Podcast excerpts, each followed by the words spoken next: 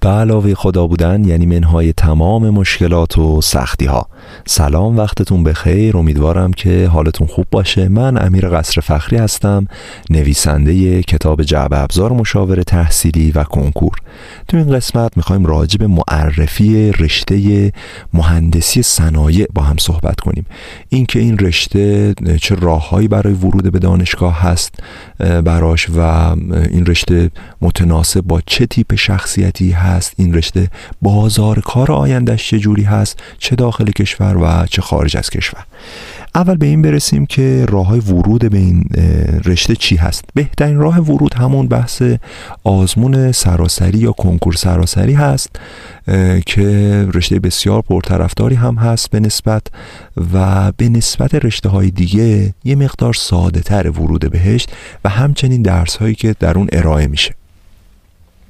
اما مهندسی صنایع یا به انگلیسی اینداستریال انجینیرینگ، چیزی که خیلی داخلش مهمه اینه که یک علم بین رشته‌ایه و مولتی برانچ، چندین رشته رو به هم دیگه مرتبط میکنه. مثلا شما باید رشته حالا مهندسی برق توی صنعتی، مهندس مکانیک، مهندس عمران، اینها با هم دیگه ترکیبی کار میکنن و خیلی ساده و دم دستی اگه بخوام یک مثال بزنیم، مهندس صنایع در واقع زبان مشترک بین مهندساست در یک پروژه بزرگ، حالا یا حتی پروژه های کوچک و متوسط.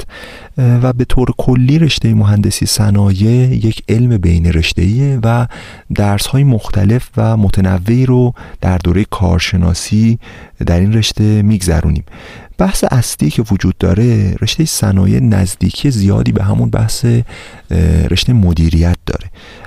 درس‌های عمومی و اختصاصی داره که ارائه میشه و از جمله درس‌هایی مثل معادلات دیفرانسیل، بحث ریاضیات عمومی و اختصاصی و الی آخر که میتونید با اندکی جستجو بهش برسید. اما نکته بسیار مهم اینه که بازار کار آینده این رشته چجوریه. خب طبیعتاً توی رشته مهندسی صنایع به درد کشوری میخوره فارغ التحصیلاش که کشور صنعتی باشه، کشور غالباً جهان اول باشه یا کشوری باشه که صنایع بزرگی داره و رشته مهندسی صنایع اون بازار کارش خارج از کشور به شدت بیشتره، خصوصا توی دانشگاه‌های آلمان. مثلا یک شاگردی بود از گذشته، الان دانشگاه فرانکفورت درس میخونه، یه دختر خانومی بود که الان دقیقاً رشته مهندسی صنایع میخونه و حالا اونجا رفته ارشد اینداستریال دیزاین، طراحی صنعتی داره میخونه. به شدت این رشته برای مهاجرت تحصیلی و ادامه تحصیل خارج از کشور مناسبه، اما شاید بازار کارش در داخل کشور در سالهای اخیر خصوصا چنگی به دل نمیزنه، چون صنعت ما متاسفانه آنچنانی که باید و شاید مثل رقیبای خودش مثل ژاپن، کره یا حتی اندونزی و مالزی پیشرفت نکرده. ولی باز هم آینده خوبی در انتظار این رشته و فارغ التحصیلاش هست. بحث بعدی تیپ شخصیتی و اون فردی که مناسب این رشته باشه. کبوتر با کبوتر، باز با باز. کسی که مناسب یک رشته نیست، هر چقدر هم تلاش کنه و درس بخونه تو اون رشته نمیتونه موفق بشه. یادمون باشه که رشته مهندسی صنایع نیاز به یک فرد برونگرا داره یا یک فردی که اصطلاحاً تیپ شخصیتی اکستروورت داره، کسی که بتونه در یک کارگاه، در صنعت، در خط تولید یک شرکت مثلا بنز، بی ام دبلیو، فورد یا پورش اینا بتونه کار کنه که از 4 موردی که گفتم 3 مورد از این شرکت‌های بزرگ، کمپانی‌های خودروسازی همگی در آلمان هستن و ادامه تحصیل در این رشته در آلمان بسیار شگفت انگیزه و خیلی فرصت‌های خوبی داره. میتونید سایت‌های مختلف رو هم چک کنید و ببینید که جذب دانشگاه‌های مختلفشون چجوریه، خصوصا دانشگاه فرانکفورت که من در جریانش هستم. بحث بعدی نکته که هست، برای این رشته باید تعامل خوبی داشته باشیم. قدرت بیان و مهارت‌های ارتباطاتی بسیار مهمه. رشته مهندسی صنایع درسایی مثل حالا اقتصاد عمومی، بحث کنترل پروژه، کنترل آمار، تحقیق در عملیات، روش‌های تولید، طرح‌ریزی و برنامه‌ریزی واحدهای صنعتی رو هم داره. این از کلیاتی از رشته مهندسی صنایع. رشته مهندسی صنایع تا دکترا هم هست و میتونید بحث ادامه تحصیلش در مقاطع بالاتر رو مد نظرتون داشته باشین. از جمله گرایشاش مثلا گرایش ایمنی میشه اشاره کرد که به شدت در کمپانی های بزرگ دنیا خیلی مهمه. سیفتی یا ایمنی برای خصوصا شرکت های خودروسازی به شدت اهمیت داره. پس خواهشاً راجع به این رشته بیشتر تحقیق کنید و ببینید آیا به این رشته علاقه دارید یا نه، و اگه سوالی پرسشی بود میتونید از طریق واتساپ بپرسید. شماره بند 0916 443 8248. من قصر فخری هستم، نویسنده کتاب جعبه ابزار مشاوره تحصیلی و کنکور. خیلی خوشحال و خرسندم که در خدمتتون بودم. امیدوارم که این قسمت مفید بوده باشه. خواهش میکنم برای بقیه دوستانتونم بفرستین. امیدوارم که لذت برده باشید. بی نهایت سپاس که تا اینجا همراهمون بودید. به علاوه خدا باشید منهای تمام مشکلات و سختی ها.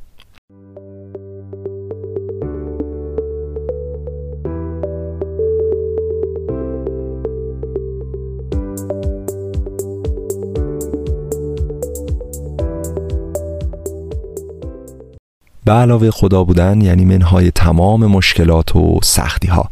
سلام، وقتتون بخیر. امیدوارم که حالتون خوب باشه. من امیر قصر فخری هستم، نویسنده کتاب جعبه ابزار مشاوره تحصیلی و کنکور. تو این قسمت میخوایم راجع به معرفی رشته مهندسی مواد با همدیگه صحبت کنیم، یا اصطلاحاً متالورژی بهش میگیم. رشته مهندسی مواد تعریف های مختلفی ازش شده، اما یه تعریف ساده اگه ازش میخوایم بگیم، رشته ای هست که به بررسی و مطالعه خواص مواد و استفاده اون در صنایع مختلف میپردازه. در ادامه بازار کارش رو بررسی میکنیم و تیپ شخصیتی دانش آموزایی که تو این رشته میتونن موفق بشن، بازار کار خارج از کشورش، درآمدش و الی آخر رو بررسی میکنیم. اما بذارید یک مثال بزنم که ساده بفهمیم مهندس مواد یا متالورژی دقیقاً چه کار میکنه. اینشتین میگه که هر چیزی رو میشه با مثال یاد داد مگر اینکه خلافش ثابت بشه. خب ببینیم میتونیم تو مهندسی مواد مثال خوبی بزنیم.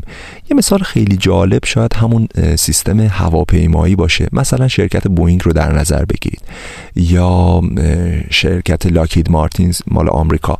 ببینید کاری که اینا میان میکنن، مطالعه میکنن روی مواد مختلف. مثلا برای سیستم بدنه هواپیما چه آلیاژی از آلومینیوم رو استفاده کنیم مناسبه که هم وزن کمی داشته باشه، هم مقاومت در مقابل عوامل محیطی مثل پرشر، فشار، یا بحث تمپرچر، دماهای مختلف تو ارتفاعات مختلف، و اینها رو میاد بررسی میکنه یک مهندس مواد و راهکارهای مناسب رو ارائه میده. یا یه مثال دیگه در بحث ابررسانه ها، نیمه رسانه ها و تو صنعت مختلف میبینیم استفاده داره. الان مهندس مواد میاد و ترکیب ماده های مختلف رو ارائه میده که بهترین کاربرد رو در اون مورد خاص داشته باشه. مثلا بدنه حالا سیستم ماشین باید چه جوری ساخته بشه، یا چه ماده‌ای میتونه رادارگریز باشه. مثلا آلیاژهایی هستن که رادارگریزن، یا کوولار، یا یه ترکیبی از کربن. اینها میتونه در سیستم‌های نظامی، صنعتی و موارد مختلف کاربرد داشته باشه. همونطوری که هممون میدونیم رشته‌های مهندسی در کشورهایی بسیار پرکاربرد و پردرآمد و پرمتقاضیه که کشورهای صنعتی باشن. Industrial countries، کشورهای صنعتیه که استقبال بیشتری داره از مهندسا، حالا چه مهندس مواد، مکانیک، مهندس عمران، برق، کامپیوتر و مهندسی‌های مختلف. و نکته جالب توجهش اینه که خصوصا در کشور آلمان من بارها شاگردایی بودن، حالا چه شاگردای خود بنده یا افراد دیگه ای، که دیدیم در بهترین دانشگاه های مثلا فرانکفورت، دانشگاه دورتموند، یا توی سوئیس دانشگاه زوریخ، یا مثلا دانشگاه درسدن که توی قسمت آلمان شرقی از دوره جنگ سرد، یه دانشگاه خیلی خوبی که عکساشون میفرستن، شاید ما آرزومون باشه اما میبینیم که از رشته‌های مهندسی تونستن برن و ادامه تحصیل بدن.